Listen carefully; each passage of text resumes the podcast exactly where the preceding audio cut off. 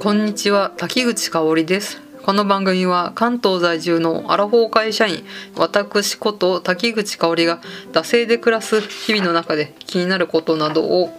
えー、トークする番組です。ということで今回のタイトルは「令和のクレヨンしんちゃんを考えてみた」っていうタイトルなんですけど、まあ、あの国民的ファミリー日常ギャグアニメなのかな。で、まあ、何個かね日本にはあると思うんですけど、まあ、サザエさんドラえもんクレヨンしんちゃんちーまる子ちゃんみたいな感じでまあね何個かパッパパッと思いつく方多いと思うんですけどなんかそれのどれもが、えー、かなり昔が舞台のアニメばっかだなって思うんですよね。特に私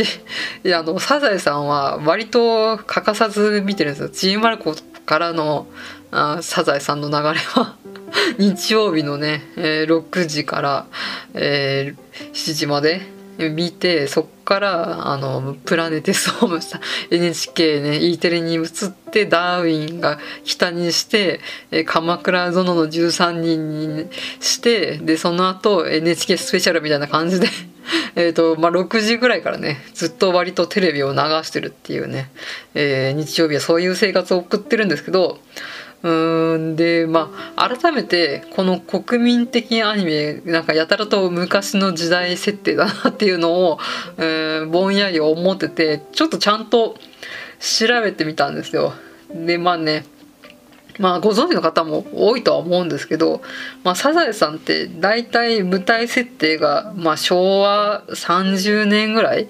まあ、あの戦後の、えー、日本が、ままあね、高度経済成長でね、まあ、発展してってる時の話っていうのは、まあ、よく知られてると思うんですけど、まあ、サザエさんの原作自体は多分戦中ぐらいからやってるのかな。なのでまあ、うん、そのね時代時代で、えー、まあその背景があったりとかはするんですけど、まあ、大体、まあ、昭和30年ぐらいがね、えー、舞台なんじゃないかということで言われています。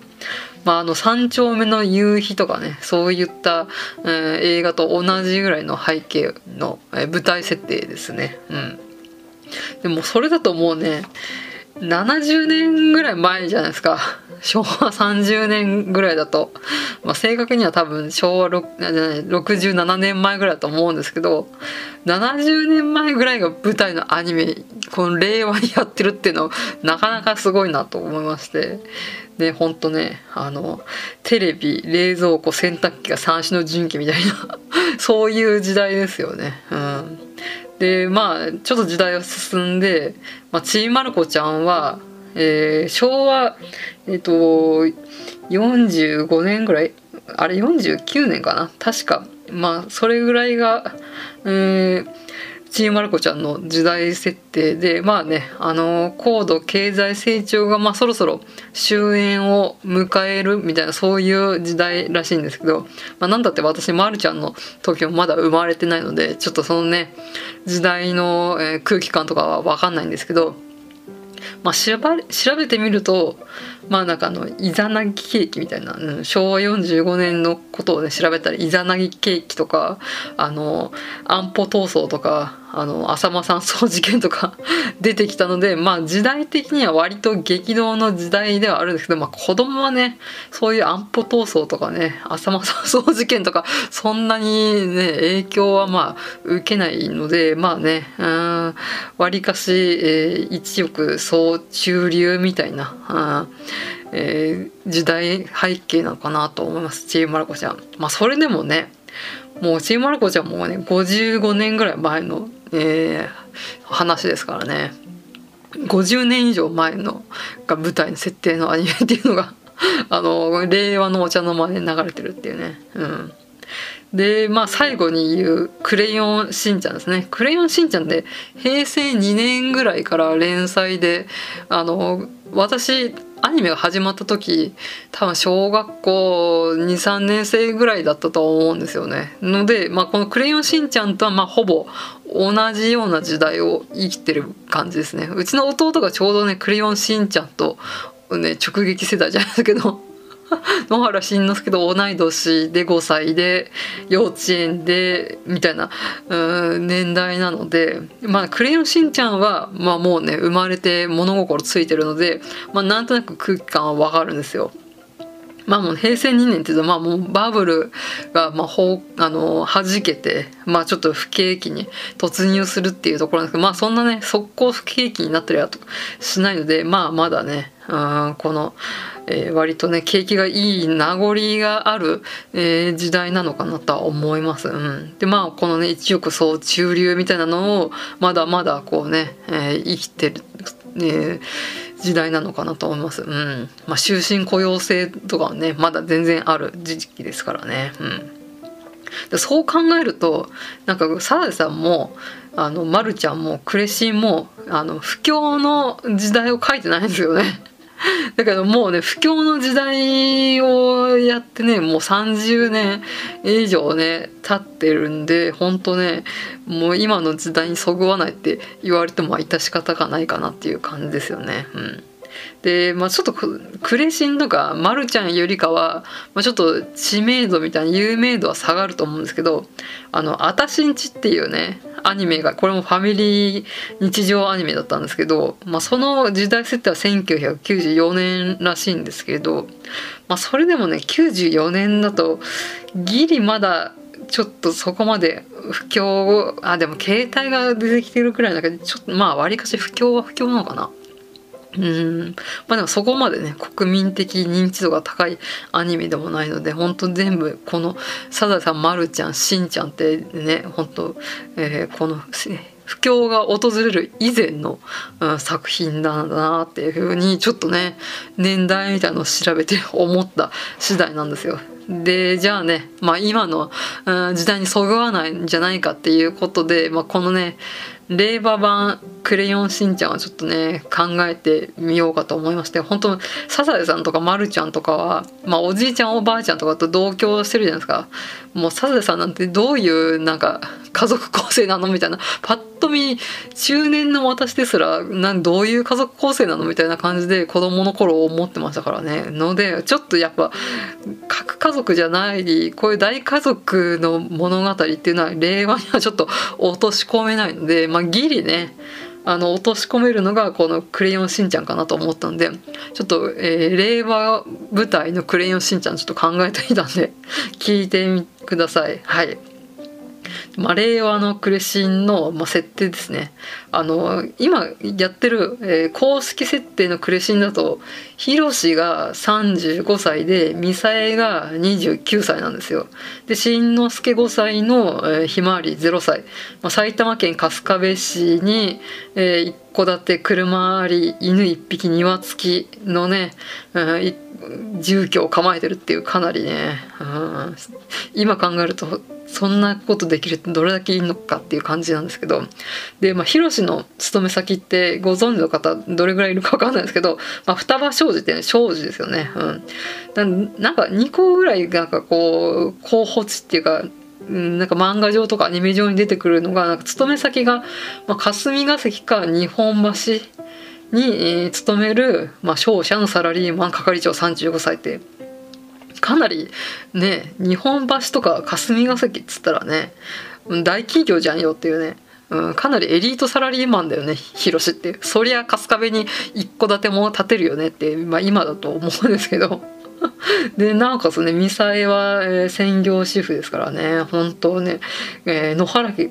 クソセレブやみたいなね、うん、と思うんですけど、まあ、これはね、まあ、平成初期の平成2年だったから、まあ、ね、ギリ成立した、うん、設定で、まあ、ちょっと令和版だったらどうかっていうのをね、えー、考えてみました。うん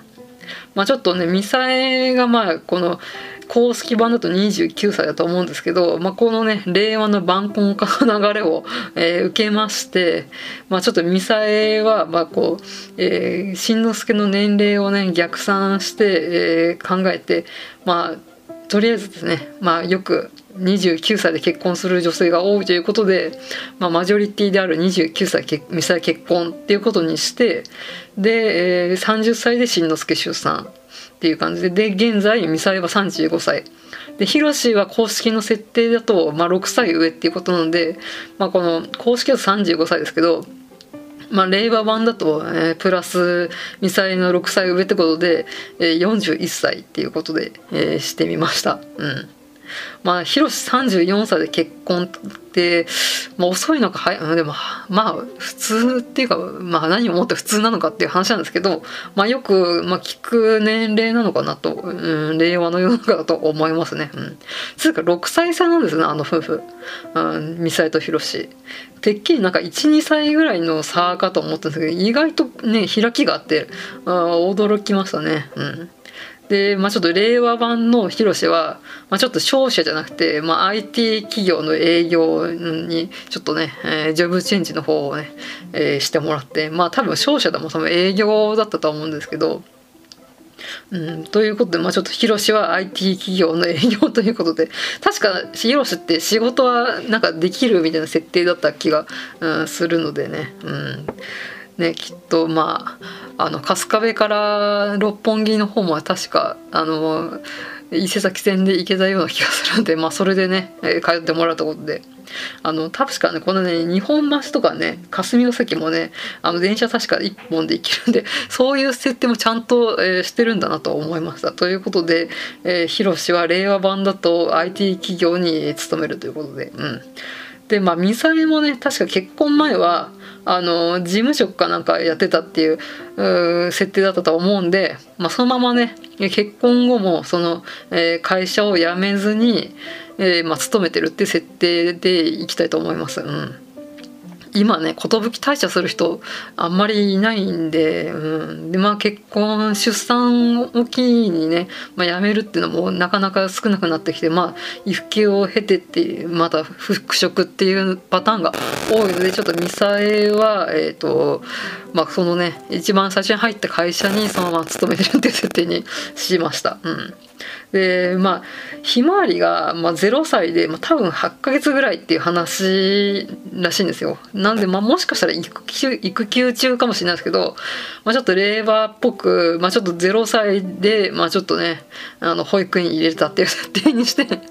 ひまわりと、えー、しんのすけはまあちょっと保育園の方に通ってもらうっていうね、うん、感じで、えー、作っていこうかなと思います。はい。でまあ住まいはねまあこれは変わらず春日部駅なんですけど、うん、まあちょっと一戸建てをねこの、えー、徒歩、えー、数分以内にね建てるっていうのは確か中古なんですよねあの家。なんですけどまあそれはねちょっと、うん、令和の世の中、えー、現実的じゃないというか多分平成ね初期でも現実的じゃない気がするんですけど、まあ、ちょっとねで調べました私。アットホームとかスーモとかそういうねあの中古マンションのなんか情報掲載サイトみたいなのを見て、えー、調べました。うん、で、え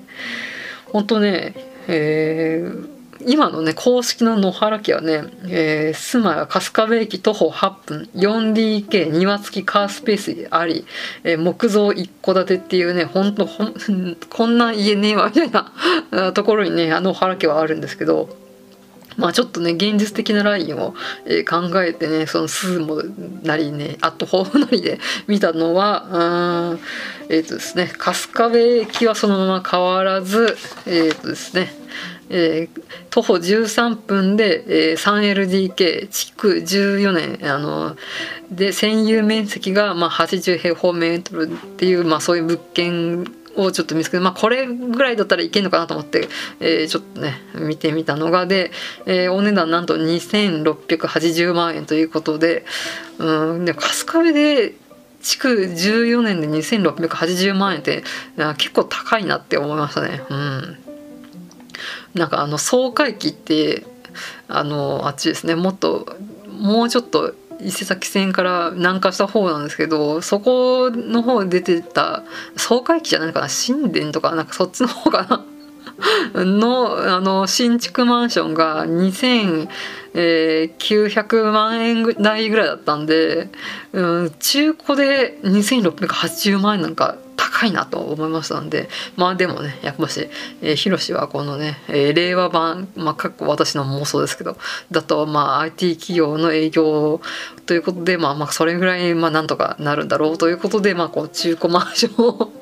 買ってそこに暮らしてるっていうね、うん、設定にしました。でまあねそんなね、えー、令和版の野原家なんですけど、まあ、このねお話の内容もねちょっとね、えー、考えてみました。えー、父ちゃんがリモート会議だぞまあねこれも、まあ、想像つくと思うんですけど、まあ、このズーム会議を家で、えー、ヒロシがやってるところに、まあ、しんのすけだったりひまわりとかが乱入するっていうそういうねなんかまあ公式でもありそうですけどえ、で、え、2話目が、え、母ちゃんがフリマアプリに出品するぞっていうまあメルカリですね。まあ私メルカリ作ったことないんですけど。まあこのミサイがこうフリマアプリでねなんとかあお小遣い稼ぎみたいなのをするみたいな感じで。でしんのすけのなんかあオラのアクション仮面のフィギュアああの何人形？あとか売ったらいくらかみたいなの出して出してみたいなのをせがむとかね。うん。で労力の割になんか全然見合わないみたいな、うん、でやれやれたぞみたいな のがなんかすごい、えー、話として浮かぶなということで。であとはあの風間くんと延長保育だぞっていうまあねあの保育園に預けられてる、まあ、しんのすけと、えー、風間くんがまあねあの親御さんの残業で、まあ、延長保育で、まあ、ちょっと遅く、ね、なって、まあ、最後の2人になるみたいなねなんかこれも公式でなんかあったような気がしないではないですけど、まあ、そうするとやっぱね風間くんが、ね、親御さんが迎えに来ないってちょっとねこう不安になるというかそわそわするというか、まあ、やっぱちょっと風間くんは日頃はね積んでるみたいな感じで。ツンツンしてますけどあのやっぱこういうねちょっと弱い目みたいなのを見せてそこでしんのすけがおどけてなんかこう安心するみたいなのでその時にあのやっぱこう令和版はねあのお母さんじゃなくて、えー、ヒロシと、まあ、風間くんのお父さんが迎えに来るっていうのが、まあ、ちょっと令和っぽいなということで考えてみて、まあ、このね2人の、お父さんが迎えに来てあのこうパパみたいな感じでうんこうめでたしめでたしじゃないですけどちょっと親子の感動物語あり涙あり笑いありみたいなので締めるみたいな。うんのをちょっと考えてみたのが、まあ、ちょっと令和版の、えー、クレヨンしんちゃんですね。っていうことをね、まあ、妄想で、えー、考えてみてねでこれ考えてた時に、まあ、ツイッターの方に投稿してであのちょうどねクレヨンしんちゃんと同じような家族構成で、えー、家庭を運営してる友人がいて確かもう小学校上がるのかな？多分今年のだから4月とかですね。に小学校上がる、えー、息子と多分3歳ぐらいの娘さんかな？がいる友人と、まあ、話すっていうか、まあ、ネット上ですけど、ね、話してて、まあ、最初ねあの令和版のクレシンは 2LDK のマンションとかかなとかいうふうにつぶやいたいやマンションっていうのはファミリー向けのマンションはあの普通は基本 3LDK からの分譲がメインだから 2LDK はほとんどないからここは 3LDK にしとけみたいなアドバイスをね、うん、受けましてねちょっと、えー、令和版のね「えー、クレヨンしんちゃん」のリアリティ補強をね、えー、手伝ってもらったりとかしたんですけど。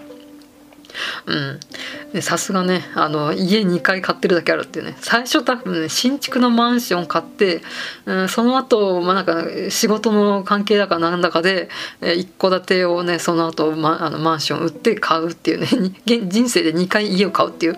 友人のアドバイスを頂いて、まあ、ちょっと 3LDK の春日部のマンションとかを調べて、まあ、ちょっと令和版のね、えー、苦しい補強をした次第なんですけど、